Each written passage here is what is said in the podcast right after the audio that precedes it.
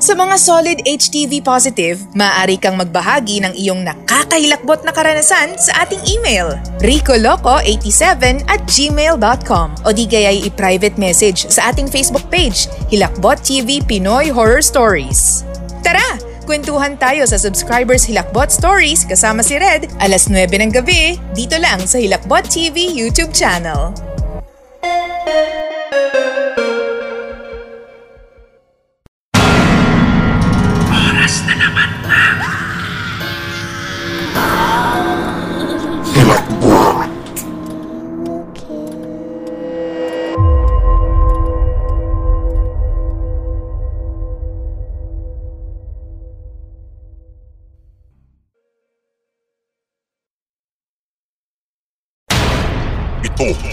Subscribers. Hilakbot Stories. Stories. Stories. Stories. Subscribers, Hilakbot Stories na naman ang inyong napapakinggan dito sa Hilakbot TV. Nasa bayang mapapakinggan po at nakashare sa Sindak Short Stories ang ating ah, kapatid na channel at ganoon na rin po syempre nasa bayang mapapakinggan din sa ating Facebook page ang Hilakbot TV Pinoy Horror Stories at syempre kada Saturday naman 9pm sa Ilakbot TV The Podcast. At syempre ngayon po, we welcome natin lahat ng mga senders na naman, lahat ng mga listeners natin, mga regular, lahat ng mga newbies sa ating channel at mga channel members natin. Magandang gabi po at nakakailakbot na gabi na naman sa ating lahat. Kung araw na ninyo ito pinakikinggan, nakakailakbot na araw sa inyong lahat. Kung hapon, nakakailakbot na hapon sa inyong lahat. Ako po si Red, ang boses sa likod ng Hilakbot TV at ng Sindak Short Stories. At ito na ang ating kwentuhan dito po sa ating SHS segment. Hindi ko alam kung maniniwala kayo pero totoo pong nangyari ito. Limang taon, limang taon ako. Ano ba yan? Umpisa-umpisa. Nakakainis. Limang taon ako ng mga panahong iyon. Madalas akong mahuli o mahuli ng mga magulang at mga kalaro ko na may kausap ako kahit wala namang tao.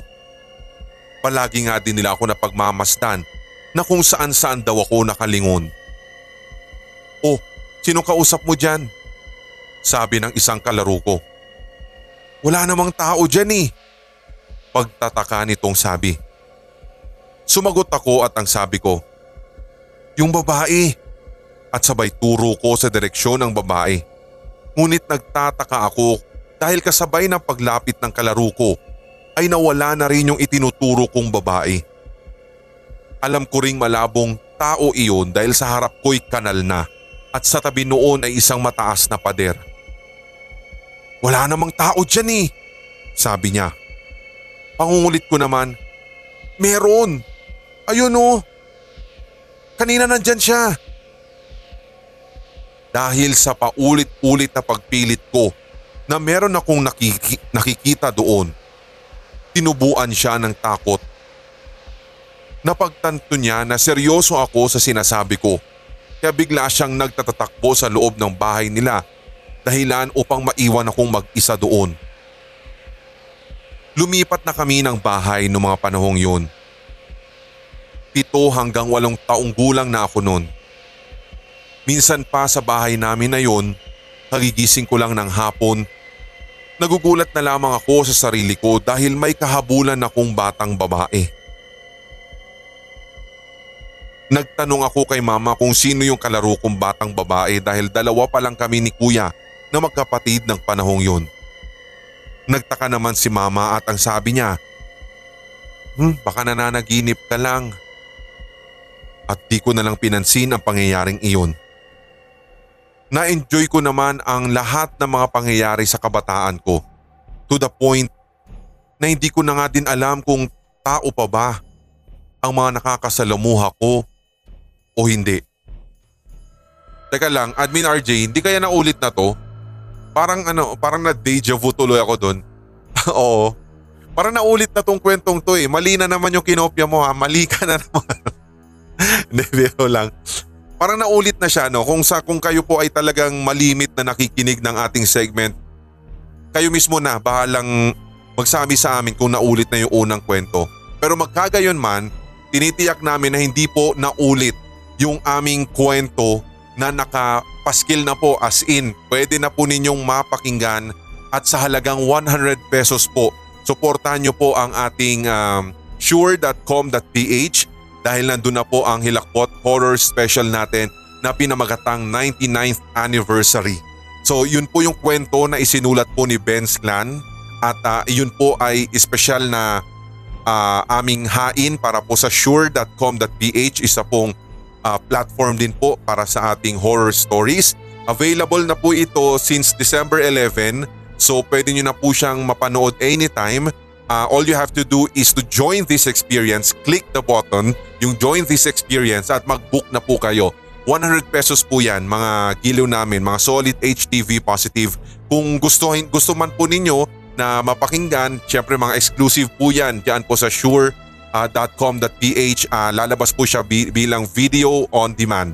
So kung halimbawang marami pong nanood, marami pong nakapakinig sa halagang 100 pesos, madadagdagan at madadagdagan on long run po yung ating mga episodes po dyan. Kaya supportan nyo rin po kami sa isa sa mga Pinoy platform na available ngayon sa web. So yun po, ang gagawin lamang po natin doon, makikita nyo na po doon yung how to book. So mag-scroll lang kayo, scroll down lang po. At makikita nyo po doon agad kasi user-friendly po siya. Makikita nyo how to book, uh, basta i-click nyo po yung join this experience, uh, select a class, tapos is, i-click nyo po yung join the experience tapos i-input na po ninyo, mag-sign in na po kayo doon, i-provide nyo po yung inyong details, name, yung inyong uh, surname at pagkatapos pwede naman din po kayong mag-log in uh, sa pamamagitan ng inyong Facebook account. Safe po yon. Huwag kayong mag-alala, safe po yon. Pwede kayong sa email account, sa Gmail po ninyo, pwede sa Facebook. So para at least makapag-continue po tayo and then confirm your purchase sa pamamagitan ng pag-continue ng payment, i-click nyo lamang po yan.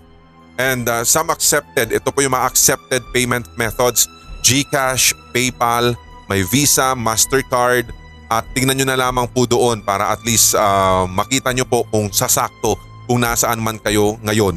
At ganoon din po, once na nakapag-book na po kayo, makapag-confirm na po kayo dyan ng inyong payment, ng inyong purchase, magkakaroon po ng email ang sure sa inyo kaya i-check nyo na lamang po doon sapagkat yun po yung magsasabi na oh pwede nyo na pong panoorin, ma-open nyo na po yan.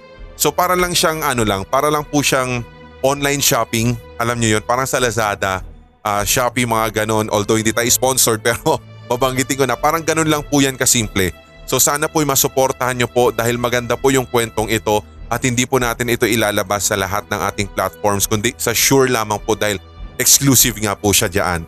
So sana po yung magustuhan ninyo sa halagang 100 pesos at sana nga po uh, hindi naman namin kayo bibiguin sa halagang yan. At uh, wag ninyong kakalimutan din po na mag-comment uh, sa pamamagitan ng pag-message sa amin sa Facebook para malaman po namin na kayo po ay talagang nakapakinig para malaman namin kung talagang may nakapakinig po ba dahil doon po nakasalalay sa inyo kung sino at ilan po yung makikinig para at least makapagdagdag pa tayo ng ilan pang mga episodes. And soon, kapag nagkaroon din po tayo ng panahon at dumami po yung ating mga followings dyan, uh, pwede din po tayo magkaroon ng exclusive series dyan po sa sure.com.ph. So may kita nyo po yan dyan sa ating uh, link. Ipopost din po yan ng ating admin. So tingnan nyo na lamang po. Basta out na po yung ating Hilakbot Horror Special ang 99th anniversary. Ito po yung first paid content po natin sa sure.com.ph. So sana po suportahan ninyo. Lipat naman po tayo dito sa isa pang kwento dahil uh, dire-diretso ang dami pong mga nagpapadala ng kwento sa atin sa sindakstories2008 at gmail.com at sa ating Facebook page. Ito na tayo kay uh, Ian. Siya po ay uh, naka-experience nito, ito lang ha, nitong October lamang daw. And by the way, silent listener po ninyo ako at nakikinig ako lagi sa podcast ninyo during work. So siya po si Ian from Laguna at nagtatrabaho sa Batangas. Dahil po sa nangyaring pandemic, apektado po yung mga biyahe ng sasakyan kaya nagmumotor lang ako pagpasok sa company. Dahil 6am ang pasok ko, maaga ang alis ko sa bahay. 4am. Normal na araw lang naman ang lahat. Dumaan ako sa normal na daan na dinadaanan ko palagi doon sa Kalamba Bypass Road. Habang nasa paahon at madilim na daan, may nadaanan akong kubang matanda na pansin ko na habang naglalakad siya paahon sa daan ay may hila-hila din siyang bagay na parang trolley. Sa katunayan si Red na awa po ako sa kanya. Kaya sa pinakatuktok ng daan, itinabi ko po ang motor ko. Medyo secured naman po kung kaya't itinigil ko doon ang sasakyan dahil may nakita din akong dalawang tao na nag-aabang ng sasakyan at may ilaw ng poste. Medyo maaga pa nga din sa work kaya malakas ang loob ko na tulungan yung matandang nakita ko sa daan. Bumaba ako at nakita ko doon yung matanda. Inalok ko siya ng tulong. Sinabi ko pa nga sa kanya na ako na ang magbibitbit ng daladala niya at tinanong ko pa siya kung saan niya dadalhin yun. Napansin ko na parang may malaking plastic yung laman na yon. Ay sorry, napansin ko na may isang malaking plastic at parang mga puro damit. Ngunit wala talaga din ako natanggap na tugon mula sa matanda nung inalok ko siya. Tingin ko naman ay sumasang-ayon ito kaya tinuloy ko pa rin yung aking pakay. Habang tinutulungan ako o I mean tinutulungan ko yung matanda paahon sa daan. May mga dumadaan din namang pailan-ilan na motorista. Kaya kahit madilim na parte ng daanan na iyon ay naaaninag ko pa rin ang matanda. Ngunit hindi ko lang talaga fully ma-recognize ang kanyang muka. Ngunit may isang bagay lang din akong napansin sa kanya si Red. Madumi yung kanyang paa. Para siyang taong grasa. Nasabi ko na lang sa sarili ko na, Naku, mukhang pulubi yata o loko-loko ito na tulungan ko ah. Pero itinuloy ko pa rin ito hanggang sa makarating ako sa medyo taas na paahon na daan. Nilapitan ako ng isa sa mga lalaki na nakatayo kanina sa may poste ng ilaw na nag-aabang ng sasakyan. Tutulungan niya daw sana ako nang makita niya ako na hila-hila ang isang sanga ng punong kahoy. Tinanong niya ako kung bakit ko daw hinihila yung sanga ng punong kahoy. Nagtaka naman ako sa sinabi niya dahil ang hila-hila ko ay yung trolley ng matanda. Sabi ko sa lalaki na tinulungan ko. Yung matanda na daanan o dinaanan ko kanina sa baba na may hila-hilang trolley. Yun ang tinutulungan ko. Pero paglingon ko ay laking hilakbot ko nang makita kong sanganga ng kahoy o ng punong kahoy yung aking hinihila. Sabi nung lalaki na nakakita sa akin, Bro wala ka namang kasamang matanda. Nagtataka nga kami bakit ka bumaba ng motor mo tapos nakita ka na lang namin na hinihila mo yung sanga. Kinilabutan ako sa pangyayaring iyon, Sir Red. Dahil malinaw talaga sa isip ko na may matanda akong tinulungan.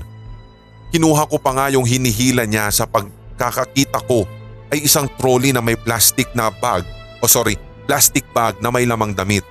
At wala nga din akong kasamang kubang matanda. Nung kinakausap ako nung lalaki, sana yon? Putik na wala na scroll ko, sorry. Okay, nung kinakausap ako nung lalaki, pinagsakloban ako ng sintak at hilakbot. Napag-isip-isip ko din na hindi pala normal yung pangyayari na nangyari sa akin kanina. Number one sa iniisip ko, sinong matanda o matandang kuba ang aakyat ng madaling araw na wala man lang kasama at meron pang mga bitbit. Ikalawa, sa dami ng dumadaan na motorista, walang may mga nauna pa sa akin kung bakit wala man lang tumulong kahit isa dahil kapag nakita mo talaga ang sitwasyon ng matanda ay maaawa kang talaga. At ikatlo, kung loko-loko iyon o pulubi, nung kinuha ko yung gamit niya, malamang ay nagalit siya sa akin at nag-iskandalo kami sa daan. Kaya sobra talaga ang hilakbot ko sa nangyaring iyon si Red. Parang napakagaan ng aking sarili nung time na iyon na parang lumilipad na lang ang aking isipan dahil hindi ko maubos maisip kung bakit nangyari iyon. Hindi ko rin mahanapan ng saktong dahilan kung bakit ko nga ba nagawa ang bagay na yun. Habang pabalik na ako sa aking motor at nagbiyahe muli, aking naisipan na kailangan palang magdalawang isip ka muna bago ka tumulong. Lalo na kung ang iyong tutulungan ay weirdong tignan. Maraming maraming salamat Sir Red at God bless po and more power sa Ilakbot at sa Sindak at ganoon na rin po sa Ilakbot 24-7 at sa podcast. Maraming salamat sa iyo uh, dito po sa nagpadala ng uh, kwentong ito. Uh, hindi po nakopya yung pangalan niya pero ah si Ian sorry si Ian po pala. Yung kaninang kwento na una-una na parang sabi ko na deja vu ako na parang nabasa ko na to.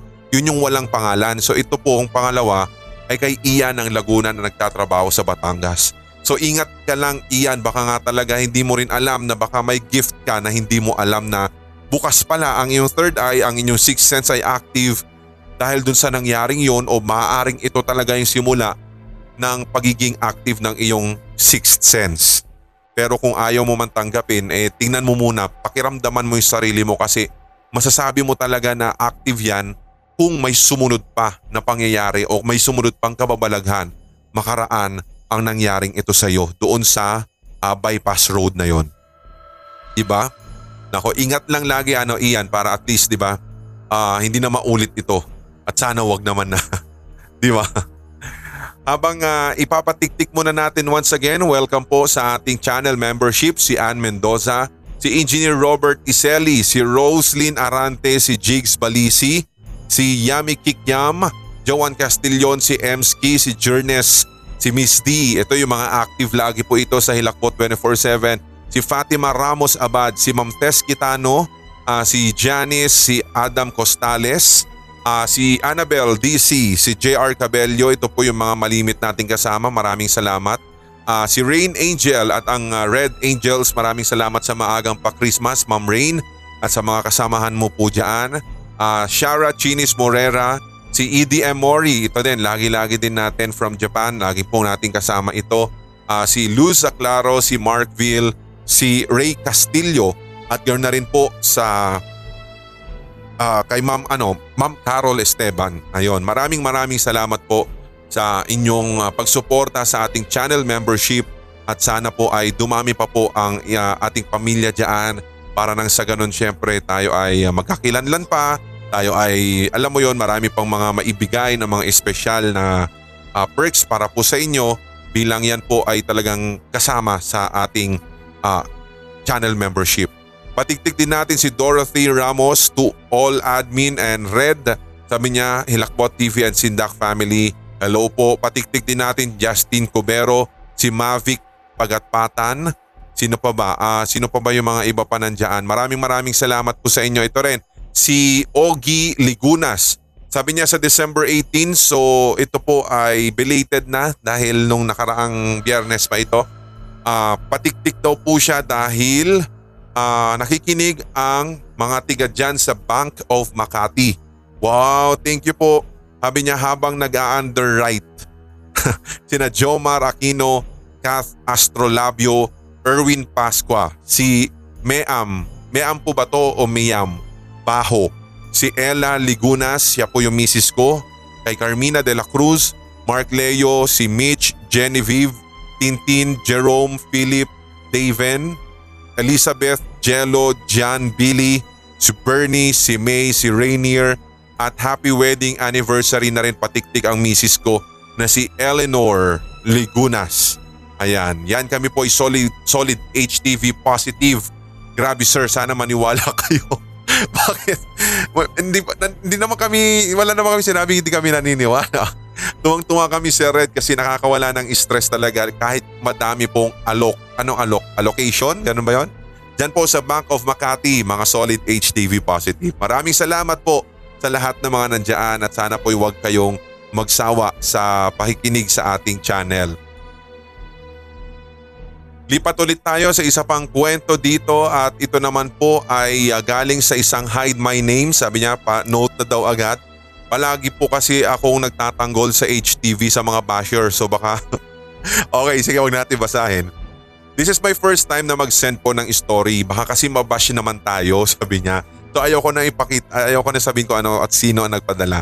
So ito po yung kwentong ito hindi naman masyadong creepy pero para sa akin ay misteryoso po siya parang deja vu din yung story na to. fresh pa po ito at hindi sa akin yung karanasan na ito. Ito po ay nangyari sa tita at kapatid ko at nangyari po ito noong November 1 around 6pm. Kasagsagan noon ng bagyong Rolly. Tuwing may okasyon, lagi talagang pumupunta si na tita sa bahay palagi at uh, palagi niyang dala din yung anak niya sa pagkadalaga at ito ay si Toto. Nung araw na yun, nauna nang pumunta si Toto sa bahay. Hinatid siya ng pinsan ko sa bahay namin tsaka umalis din yung pinsan kong naghatid. Yung tita ko ay nagtatrabaho sa bayan kaya hapon na siya kapag umuuwi. At noong hapon na iyon, nagchat si tita sa akin at nagtatanong kung mataas ba ang tubig sa ilog. Ang sabi ko naman ay hindi kasi hindi pa naman maingay yung tubig. Opo, yung bahay po namin ay malapit sa ilog kung kaya't kailangan pa talagang tawirin ang ilog papunta sa bahay going to bayan and vice versa.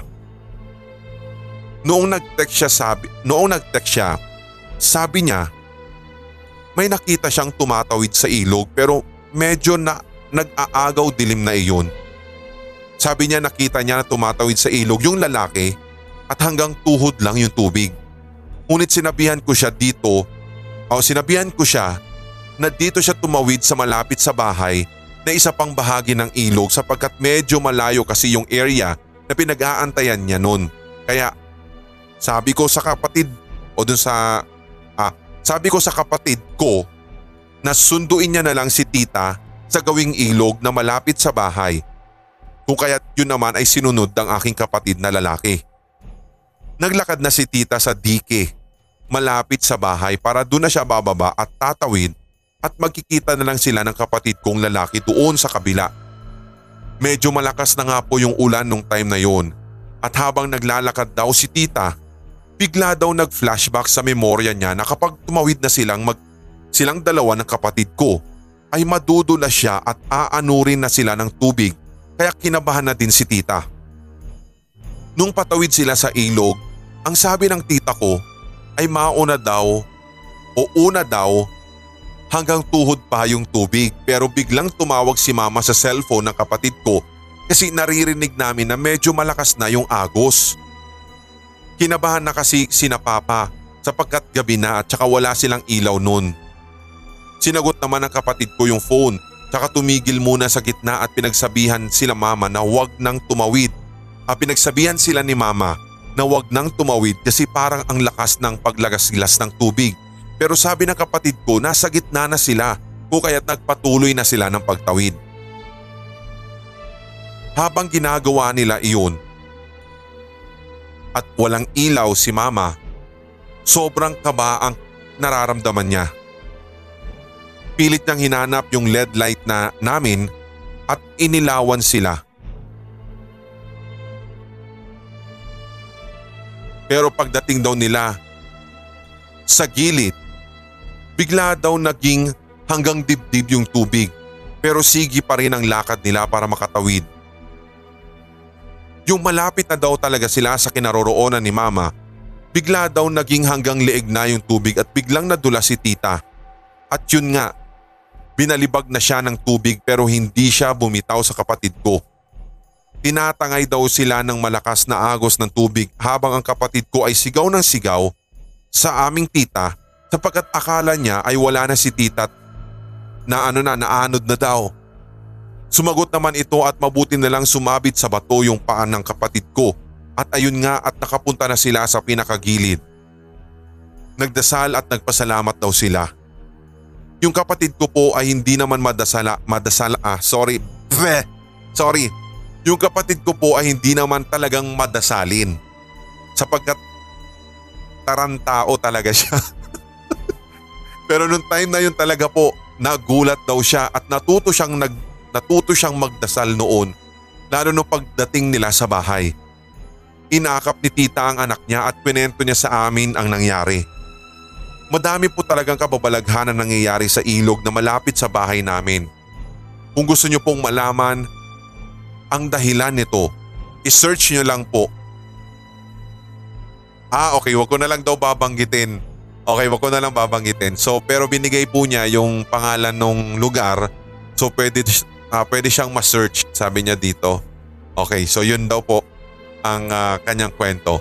Maraming salamat si Red at sana po hindi ako mabash at hindi rin mabash ang inyong channel dahil sa kwento ko. Dahil kung naibash po ito, mababash po ito, ipapablatter ko po siya, sabi niya dito. Maraming maraming salamat po sa inyo dyan at sa lahat ng mga katulad ni ah, ng ating sender, yung hidden ah, identity, yung kanyang, yung kanyang pangalan.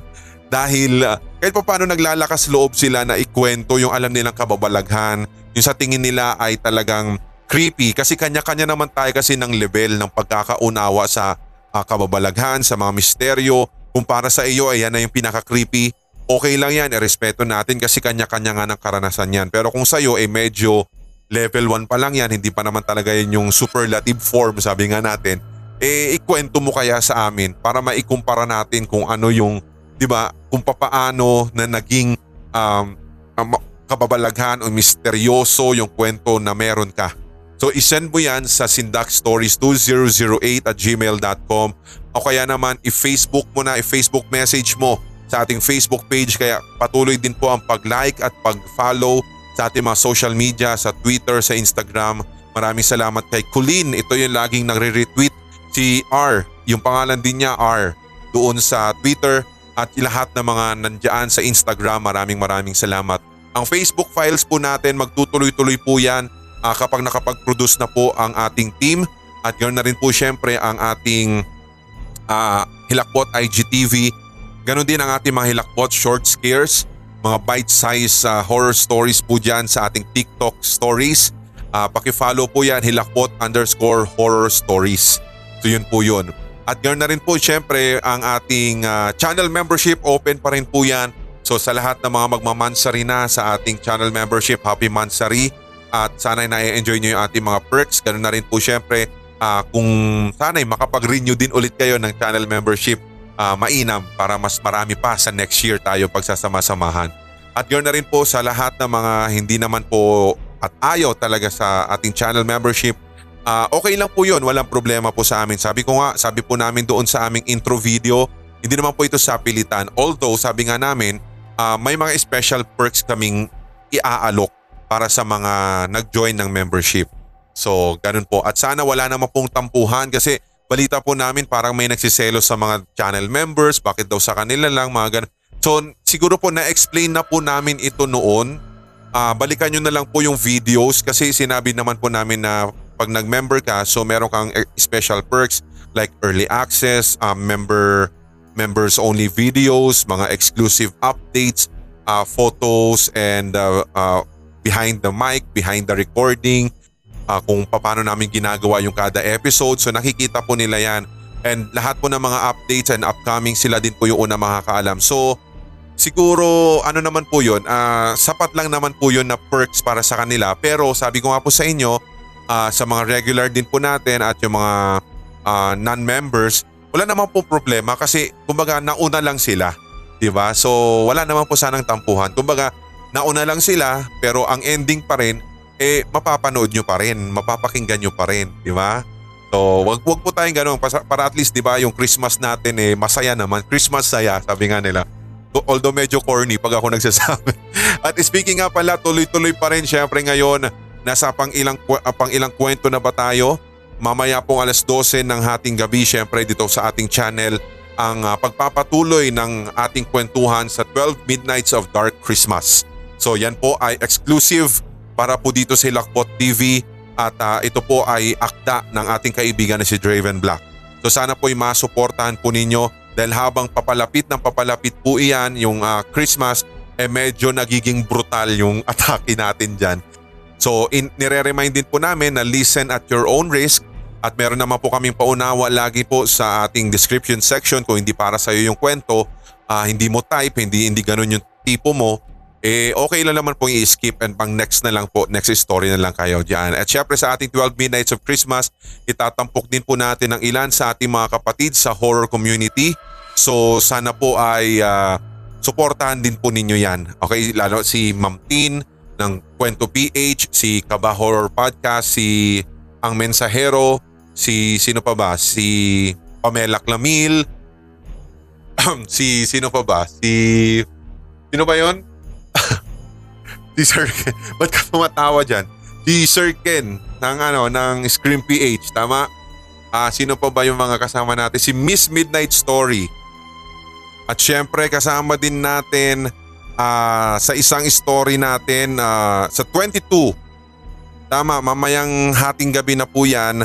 Syempre ang ah, Twisted Tales of the Dark Side and si Creepy Cheesecake. So sila-sila po yung ating mga, mga kasama. At kung may nakalimutan man ako, siguro balikan ko na lang sa susunod. And take note lamang po ito pa, papatiktik muna natin muna si Adam Costales. Maraming salamat sa pakornik nung nakaraan. O sabi niya, uh, pakornik po dyan mga admin para sa preparation nyo for holiday series. salamat. Si Miss D, ganoon na rin po syempre kay uh, Anjo Baldeo. Maraming salamat sa inyong pakape at uh, ganoon na rin po syempre kay JR Cabello at yung iba pa mga nagpapa-coffee. Maraming maraming salamat po. At sa lahat na rin po ng mga nais magpakape ngayong gabing ito, alam nyo na po yan kung anong gagawin nyo dyan. Kung meron man, kung wala, maraming salamat po sa inyo.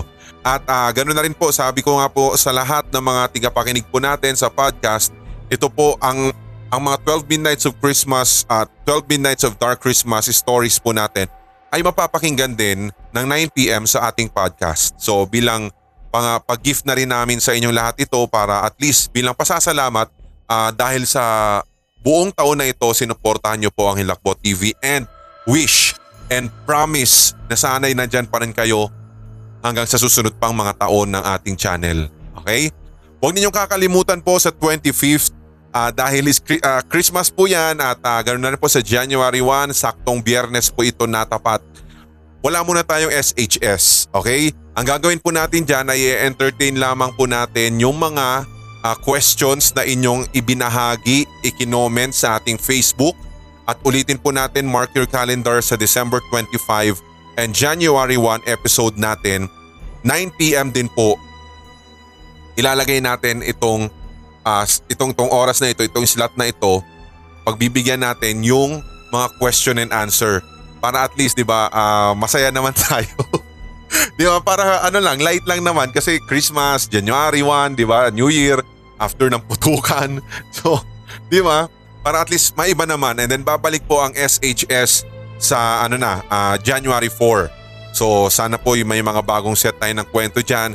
And kung magkagayon man po, sabi ko nga sa inyo sa last week ng ating uh, year, sabi ko uh, in particular sa December 28, kung sakali man pong matuloy ang aming vacation, antabayanan nyo po at meron naman pong magigest narrator din po dito may magigest po at papaupuin po namin bilang inyong kasama sa SHS. So napaka-special po nito kung mapipilit namin siya. Pero kung sakaling hindi, talaga no choice, ako pa rin makakasama nyo. Pero sabi ko, hindi kailangan kasi please lang kailangan ko naman ng bakasyon.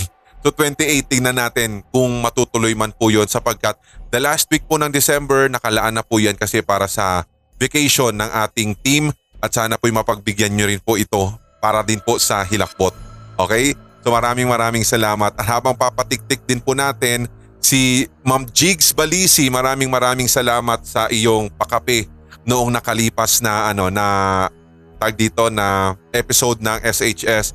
So maraming salamat po sa inyo. Anyway, we'll be coming right back para syempre sa mga creepy facts at iba pang anunsyo mula po sa isa sa ating mga executive producer si Miss Lara.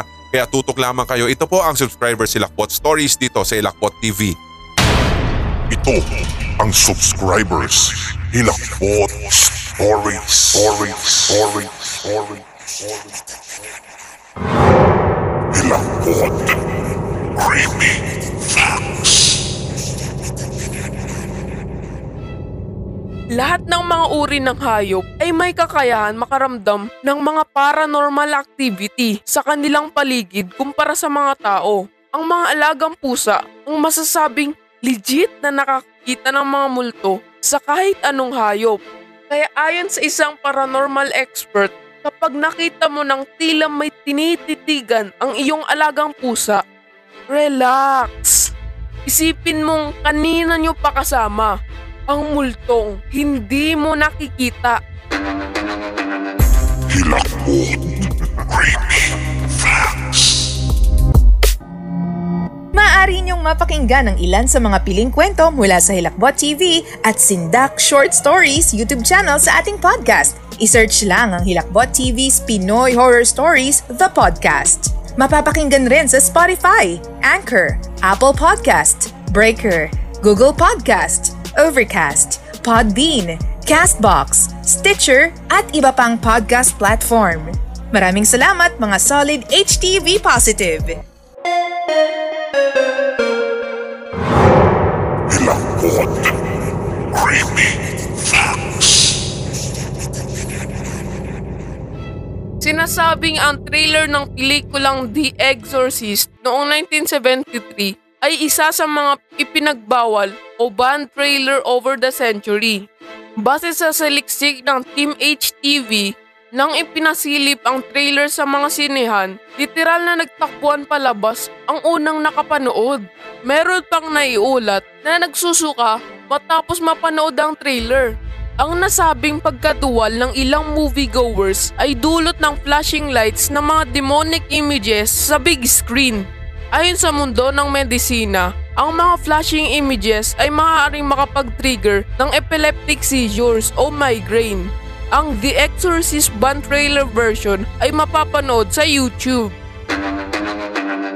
Hilakbot. Creepy Facts.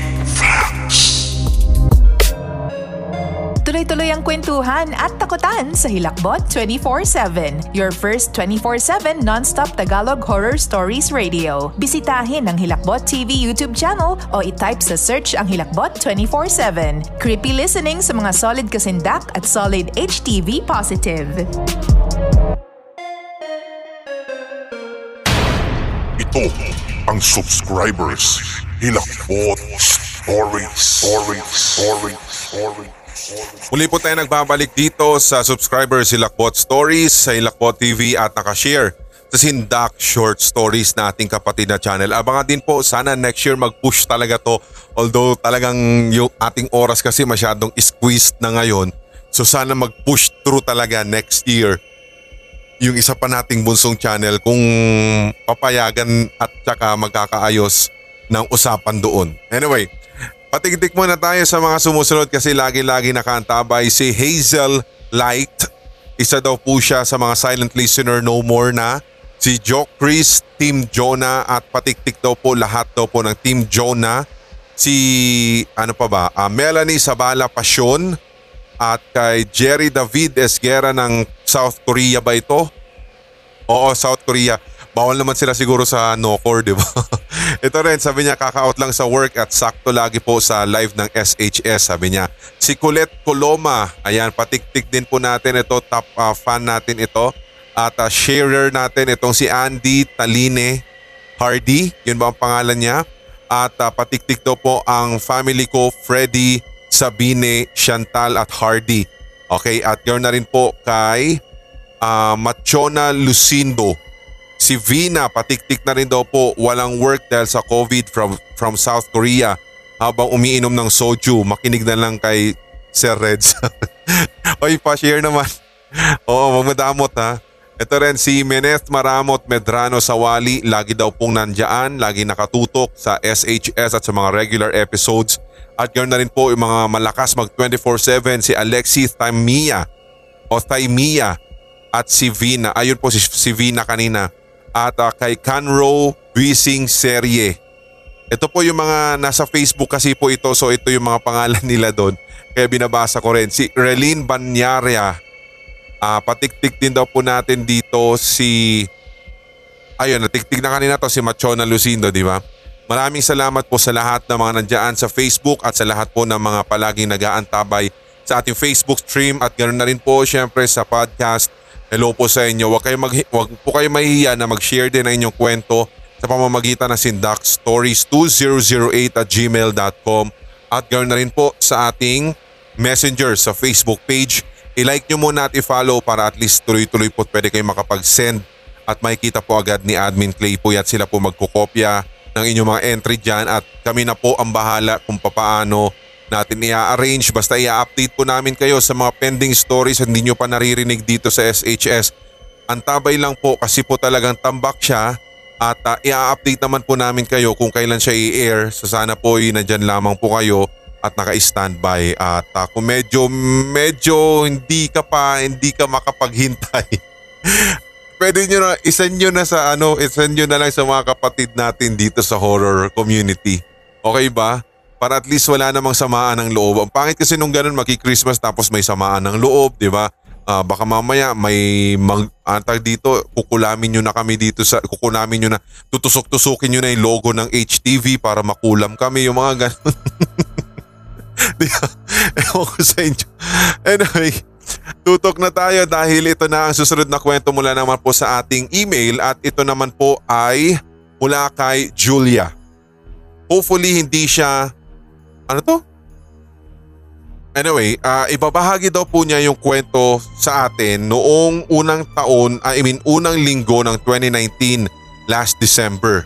So last year. Ito po yung panahon na naki-overnight ako sa boarding house ng kaibigan ko.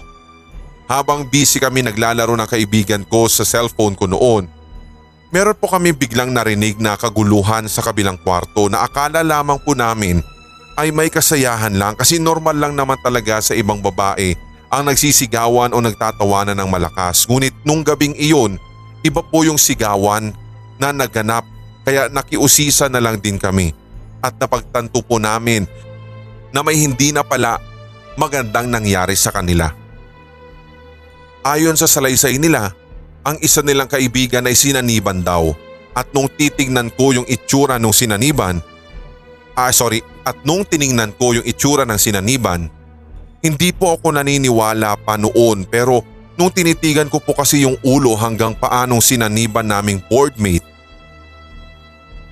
napagtanto kong sinaniban nga siya dahil nakita ko yung suot niya na iba at parehas sa pugot ulo na kadalasan ko nakikita na lagi naka-basketball short.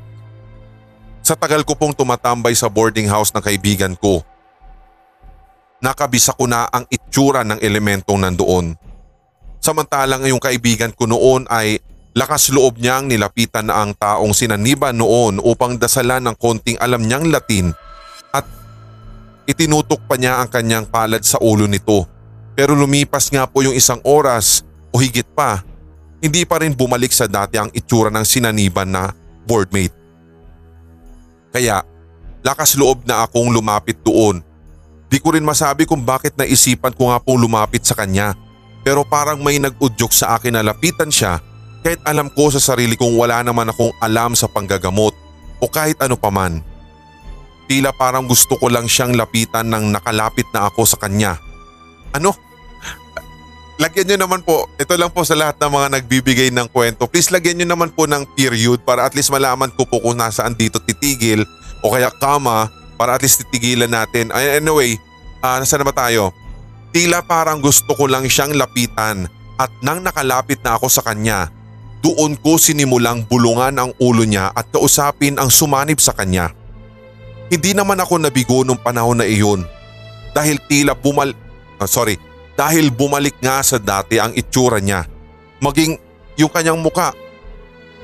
At ang pugot na ulo na iyon na lagi kong nakikita. Ngunit, ina, ngunit iniiwasan ko lang. Kasi tila kapag nakikita ko siya, nanghihi... Ulit. Nakikita ko lang ngunit iniiwasan ko. Dahil Kapag nakikita ko siya ay nanghihina ako. Kinakausap niya ako kahit alam naman nating wala naman siyang ulo pero kinakausap niya ako ng paulit-ulit sa tuwing pumupunta ako doon. Aso pakiramdam niya may gut feel siya na kinakausap siya siguro kasi na, yung yung katawan ng yung katawan ng uh, may pugot na ulo nakaharap sa kanya, nakadirekta sa kanya. So parang feeling mo ikinakausap ka. Parang ganon siguro. Pakiramdam ko nga din po kung bakit para ako nanghihina ay parang meron siya kakaibang enerhiya na humihigop sa lakas ko. Isang araw biglang nadikit ang mata ko sa pugot na ulo na iyon na hindi ko naman napigilan na parang ginamitan niya ako ng kapangyarihan niya at bigla siyang nagsalita na hindi ko naman maintindihan ang lingwahe.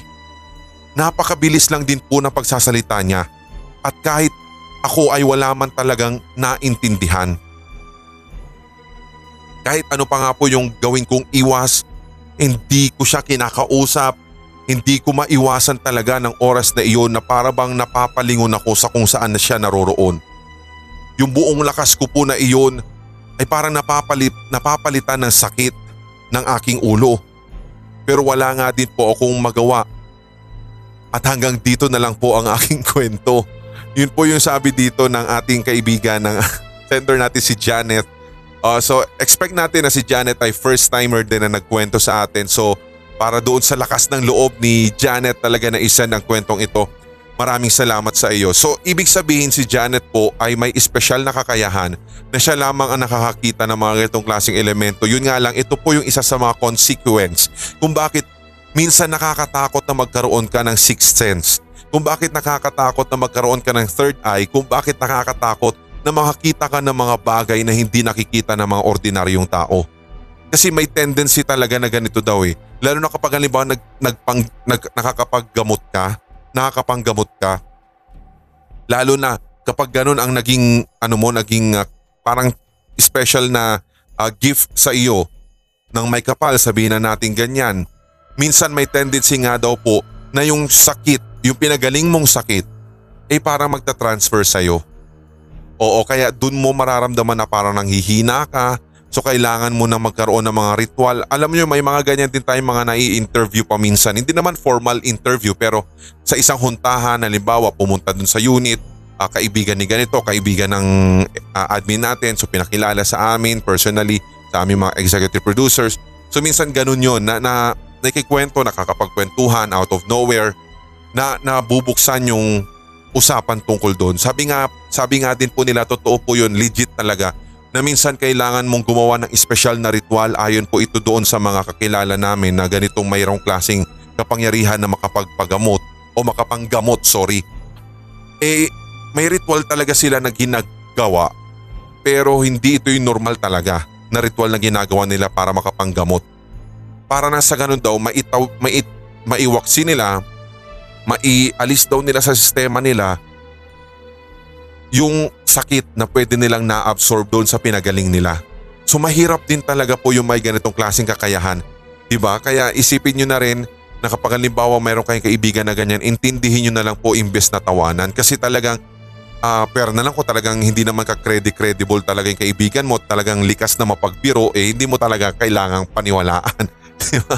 Pero kung legit talaga siya, irespeto mo kasi at saka ano mo lang i-follow mo lang yung kanyang mga sinasabi sa tuwing pupunta ka sa isang lugar na, ma, na may nakita siya o kaya may ritual siyang sinabi sa iyo sundan mo lang huwag mong tawanan although talagang minsan ang common na nangyayari sa ating mga Pilipino kapag meron kang nakikitang ganyan nakakatawa siya 'di ba? Kasi parang nakakaba parang baliw naman ng ganyan 'di ba? Anyway maraming salamat kay Janet. Sana magamit mo ng maigi itong iyong uh, special na gift katulad ng iyong binahagi sa atin para nang sa ganon kahit papaano ikaw man ay makapagpagaling pa sa mga susunod pang panahon o kaya naman sabihin na lamang natin ay eh, makapagbigay ka ng mga babala sa mga hindi magandang mangyayari pa. Lalo pat ikaw lang ang nakakakita ng mga yan. Di ba? Ayun, maraming maraming salamat po muli sa inyong lahat. Palatilihin naman po ang pagtutok sa habang kayo po ay nag-aantay ng ating uh, mga kwento, mga premiere natin dito, mga regular episodes, tutukan po ang Hilakpot TV 24-7. Ito po ang ating first non-stop Tagalog horror stories as in 24-7 po siya. So sa mga nagtatanong kung mga nandyan po sa live chat yung mga nakikipagkulitan si Alexandra, si Miss Jigs, si uh, Adam, si Miss D, yung mga laging nandyan, Justine, Ayan, yung lahat po ng mga nandyan, si Miss Edie Amori at lahat pa ng mga ka, ano, uh, kapatid natin sa horror community. Uh, maraming salamat sa laging uh, pagsuporta dyan at uh, kahit papaano ay tumagal din ng ilan ba? October, November, 3 months ang ating ilakbo 24-7 at uh, sana more to come para sa ating 24-7 live stream. Suportahan nyo rin po yan sa pamamagitan ng uh, pagtutok, pag-share sa mga uh, tag dito sa ating episode, uh, I mean sa episode link. Pag-share ng link nitong ating 24-7 live stream para na sa ganun syempre marami pa pong makarinig nito dito po sa Hilakbot TV. At uh, ganoon na rin po syempre yung mga nagpapakape po dyan, mga top uh, live stream supporters natin sa Hilakbot uh, 24-7.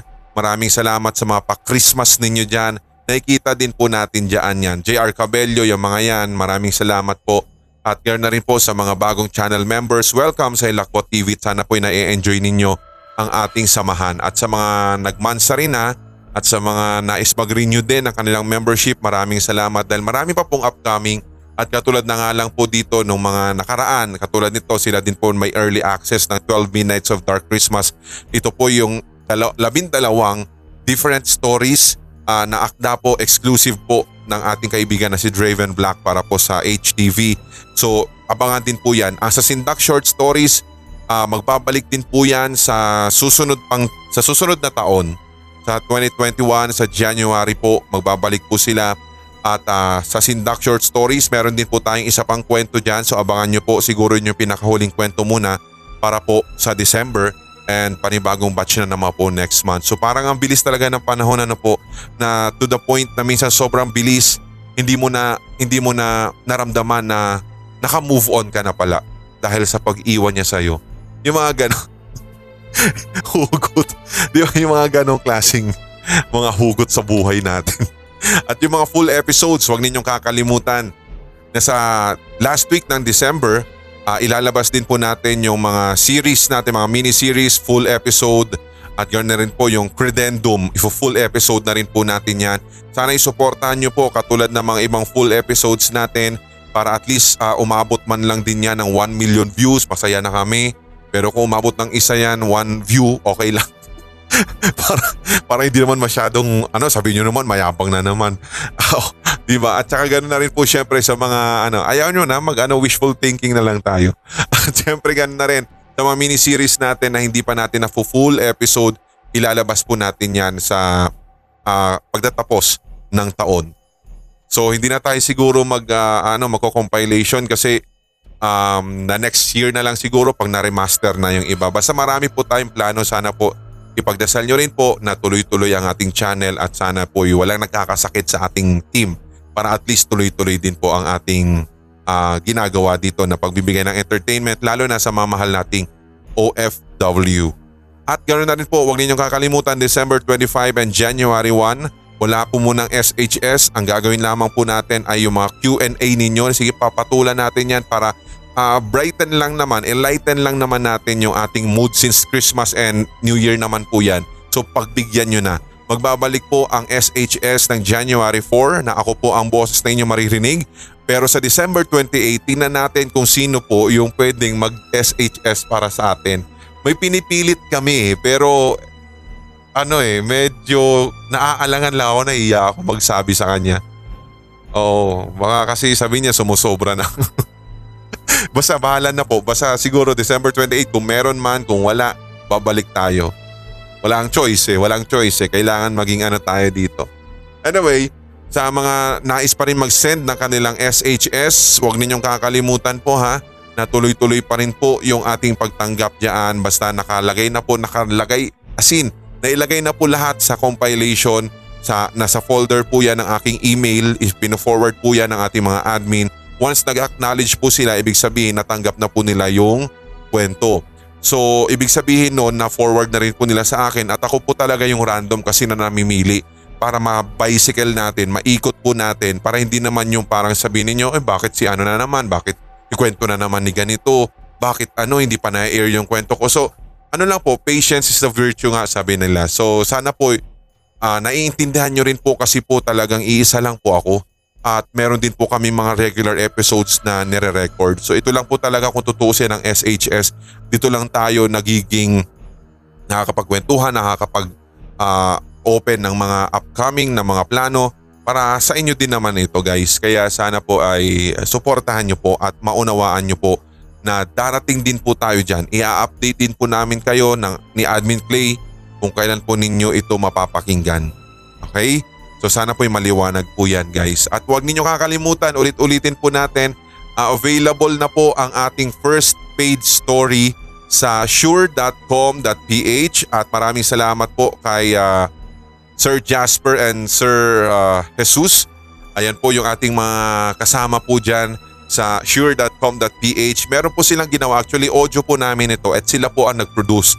So sana po isuportahan po ninyo ito. Available na po ito noong um, December 11 pa. So onwards, December 11 onwards. Watch anytime dito sa Hilakbot Horror Special na ito. So 100 pesos po yan. Join this experience na. Mag-book na po kayo para at least um, mapakinggan nyo po yung ating uh, exclusive dyan po sa sure.com.ph. Yung how to book, makikita nyo po yan, nakapin post din po yan sa ating Facebook. Bubugbugin po natin yan ng uh, anunsyo para at least kahit paano malaman din po ninyo yan. Okay, basta ang gagawin nyo lang po, select a class, uh, syempre i-click nyo na lang po yung link namin, yung uh, Hilakbot TV kasi makikita nyo po dyan agad sa link yung uh, sure.com.ph slash online slash watch slash hilakbot hyphen horror o hilakbot dash horror dash special slash. Yun ang nakalagay po dyan. So nakalink na po yan agad. Click nyo na lang yan. And then afterwards, i-click po ninyo ang join this experience at pagkatapos, i-sign in po ninyo, i-provide nyo po ang inyong pangalan, halimbawa Juan de la Cruz for example. At hindi lamang po yan, pwede kayong makapag-log in sa pamamagitan ng Facebook at ng inyong Gmail and confirm po ninyo yung purchase po ninyo, 100 pesos po ito para po sa inyo. Um, and then i-check po ninyo yung email ninyo afterwards after ng purchase para nang sa ganon ay ma-confirm na meron na kayo and then ma- ma-click na ninyo, mabubuksan na ninyo yung video link and you can listen sa ating uh, Hilakbot exclusive stories dyan po sa sure.com.ph. Accepted payment po, GCash, PayPal, MasterCard and Visa at check nyo na lamang po yan para at least makita po ninyo. At ito po ay akda ni Ben's Clan. Isa po siya sa mga nanalo noon sa ating uh, Hilakbot PLPH um, writing contest. So sana po ay um, masuportahan nyo rin po para at least pag madami po ang nag-video on demand, madadagdagan madadagdagan din po yung mga istorya natin dyan. Okay ba? So sana po ay uh, tuloy-tuloy lamang kayo sa pag uh, suporta ng ating channel at sana po lagi, lagi din po kayo nandiyan. Nandito man po o ibang boses ang inyong maririnig pansamantala sa ating channel. Maraming maraming salamat pong muli sa lahat ng mga centers, lahat ng mga listeners natin at mga nandyan sa podcast at sa mga nagpakape ngayong gabi. Maraming salamat din po sa mga nag-silent listener na naman sa Facebook at sa mga nagparamdam dito sa ating YT, YT, YT, YT, bleh. ano ba yan? Bulol. Bulol yung narrator mo. Palitan nyo na yan.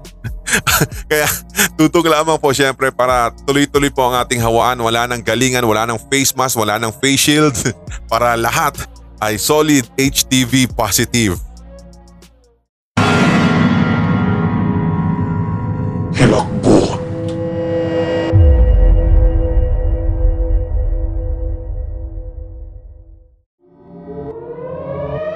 Isang nakakailabot na araw po sa ating lahat mga solid HTV positive at mga certified kasindak. Ako po si Red, ang boses sa likod ng channel na ito, ang Hilakbot TV at syempre ganoon na rin sa ating brother YouTube channel, ang Sindak Short Stories and soon sa ating bunsong channel. Abangan po ninyo ang ating announcement para dito. Pero for now, ito po muna at gusto namin kayong i-welcome lahat ng mga solid HTV positive at mga channel members na rin po natin. At ganoon na rin syempre sa mga nais din po na maging bahagi ng channel natin na ito. Binuksan na po natin, nilunsad na po natin ang ating Hilakbot TV channel membership na kung saan kapag kayo po ay nag-join dito, Nangangako po kami sa abot ng aming makakaya na ibibigay po namin ang lahat ng aming mga ipinangakong perks sa kada level na inyong i-avail. Nako, nandyan lamang po yan. Tingnan nyo po yung join button nito at i-click nyo lamang po yan. Makikita nyo na po ang apat na levels ng membership dito po syempre sa ating channel. At syempre umpisahan po natin dito sa Solid HTV Positive Team Tiktik for only 99 pesos po. Nako, ma-highlight na po ang inyong pangalan with loyalty badge para syempre sa lahat ng mga sasali bilang Team Tiktik.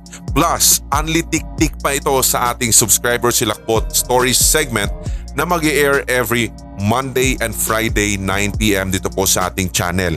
Pwede rin po kayo mag-send ng mga special shoutouts para sa iyo, sa iyong kaibigan o kaya naman sa iyong kaanak O kaya naman kung meron kang katanungan, iku-Q&A natin ito sa ating Hilakbot TV YouTube channel at sa ating social media. Yan po ang may offer natin sa Solid HTV Positive Team Tiktik. Kaya kung ako sa'yo, click mo na yan. Pero kung halimbawa gusto mo naman yung nasa ikalawang level, ito po yung Solid HTV Positive Team Zombie.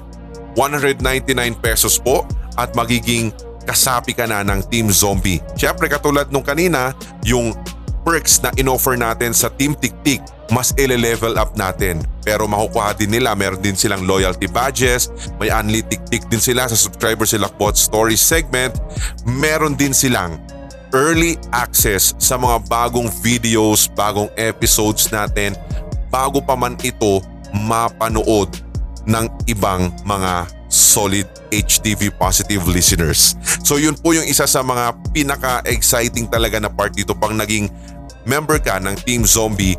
Ibibigay po namin yung link sa inyo at meron tayong mga members only post at dun po natin ipapaskill. I-click mo yon at may instant access ka na sa mga upcoming videos and episodes po natin before the premiere schedule. O, di ba? And soon, kung magbubukas po ang ating Hilakbot TV merch, abay meron kang 10% discount sa iyong bibilhin. Pero kung halimbawa ang gusto mo naman ay sumapi sa Solid HTV Positive Team Aswang for only 399 pesos kung kaya mo naman Walang problema po yan sa amin sa lahat ng mga gilaw namin tigapakinig. Ang loyalty badges kasama ang Unli Tiktik sa SHS segment andyan pa rin yan. Ganun din yung 10% discount off our merchandise kung bukas na ang Hilakbot TV merch. I-anunsyo po natin yan at ganun na rin madadagdagan yung perks nila. Bukod sa early access to new videos and premieres, meron din tayo mga status updates o kaya naman mga pictures ng mga upcoming nating mga episodes kung paano siya ginagawa. And speaking, pwede mo ring makita kung papaano namin ginagawa behind the scene ang mga audio productions natin as in exclusive ikaw lang kung kasama ka sa Team Aswang. At ang pinakahuli po sa ating level ay ang Solid HTV Positive Team Red Zone. 899 pesos po ibibigay po namin sa inyo ang loyalty badges kasama ang Unli Tiktik katulad ng mga unang naibigay natin from Team Zombie, Team Aswang at Team Tiktik. Ganon din po, hindi mawawala yung early access para po sa mga new videos, new episodes and premieres. May 10% discount ka rin sa ating merchandise. Kung ang Team Aswang merong photos and status updates. Meron din silang behind the scenes exclusive pasilip kumbaga kung paano natin pinoproduce ang lahat ng mga episodes dito. Ngayon, kung ikaw ay member ng Team Red Zone, meron tayong exclusive members only videos. Kumbaga, premium episodes to, premium series kung gugustuhin mo. Exclusive para sa'yo. Di ba? Isama na natin dyan yung rough cuts, bloopers o kaya naman a special na connection sa ating mga social medias. For example, Facebook group, mga katulad nun o kaya naman private messages, group chat kung kayo ay kabilang sa Team Red Zone. Hindi lamang po yan dahil pwede ka rin magkaroon ng access sa members only live chat. So maglulunsad din po tayo dito soon ng uh, isa sa mga live chat natin. Basta kakayanin po ng oras ng inyong lingkod para na sa ganon itong ating live chat ay mabubuhay at mga members only ang ating makaka-chat mismo dito. So abangan po natin kung sino-sino ang mga magiging kasama natin dito sa ating channel membership at sa lahat na may mga plano, lahat ng mga may gusto, welcome po sa Hilakbot TV para sa mga soon-to-be members. At hindi lamang po yon, ganoon na rin po sa mga hindi naman po maka-avail o kaya sabihin na lang natin na ayaw nila. Nako, wala pong problema sapagkat ito nga po yung sinasabi natin na wala naman po magbabago sa uh, pagtingin, sa pagtrato natin lalo pat syempre kung hindi rin naman dahil sa inyo hindi naman po natin maaabot ito at ganoon po talaga kami taos puso na nagpapasalamat sa inyong lahat at ganoon na rin po syempre ang ating pag-uulit na hindi po ito sapilitan. Basta kung gusto mo lang, trip mo, sige, go. Pindutin mo na yung join button na iyan upang nang sa ganon ay ma-access mo na at ma-enjoy mo na ang aming mga ino-offer na perks dito sa Ilakbot TV channel membership. Aabangan ka namin ha. Promise? Maraming salamat, Solid HTV Positive listeners.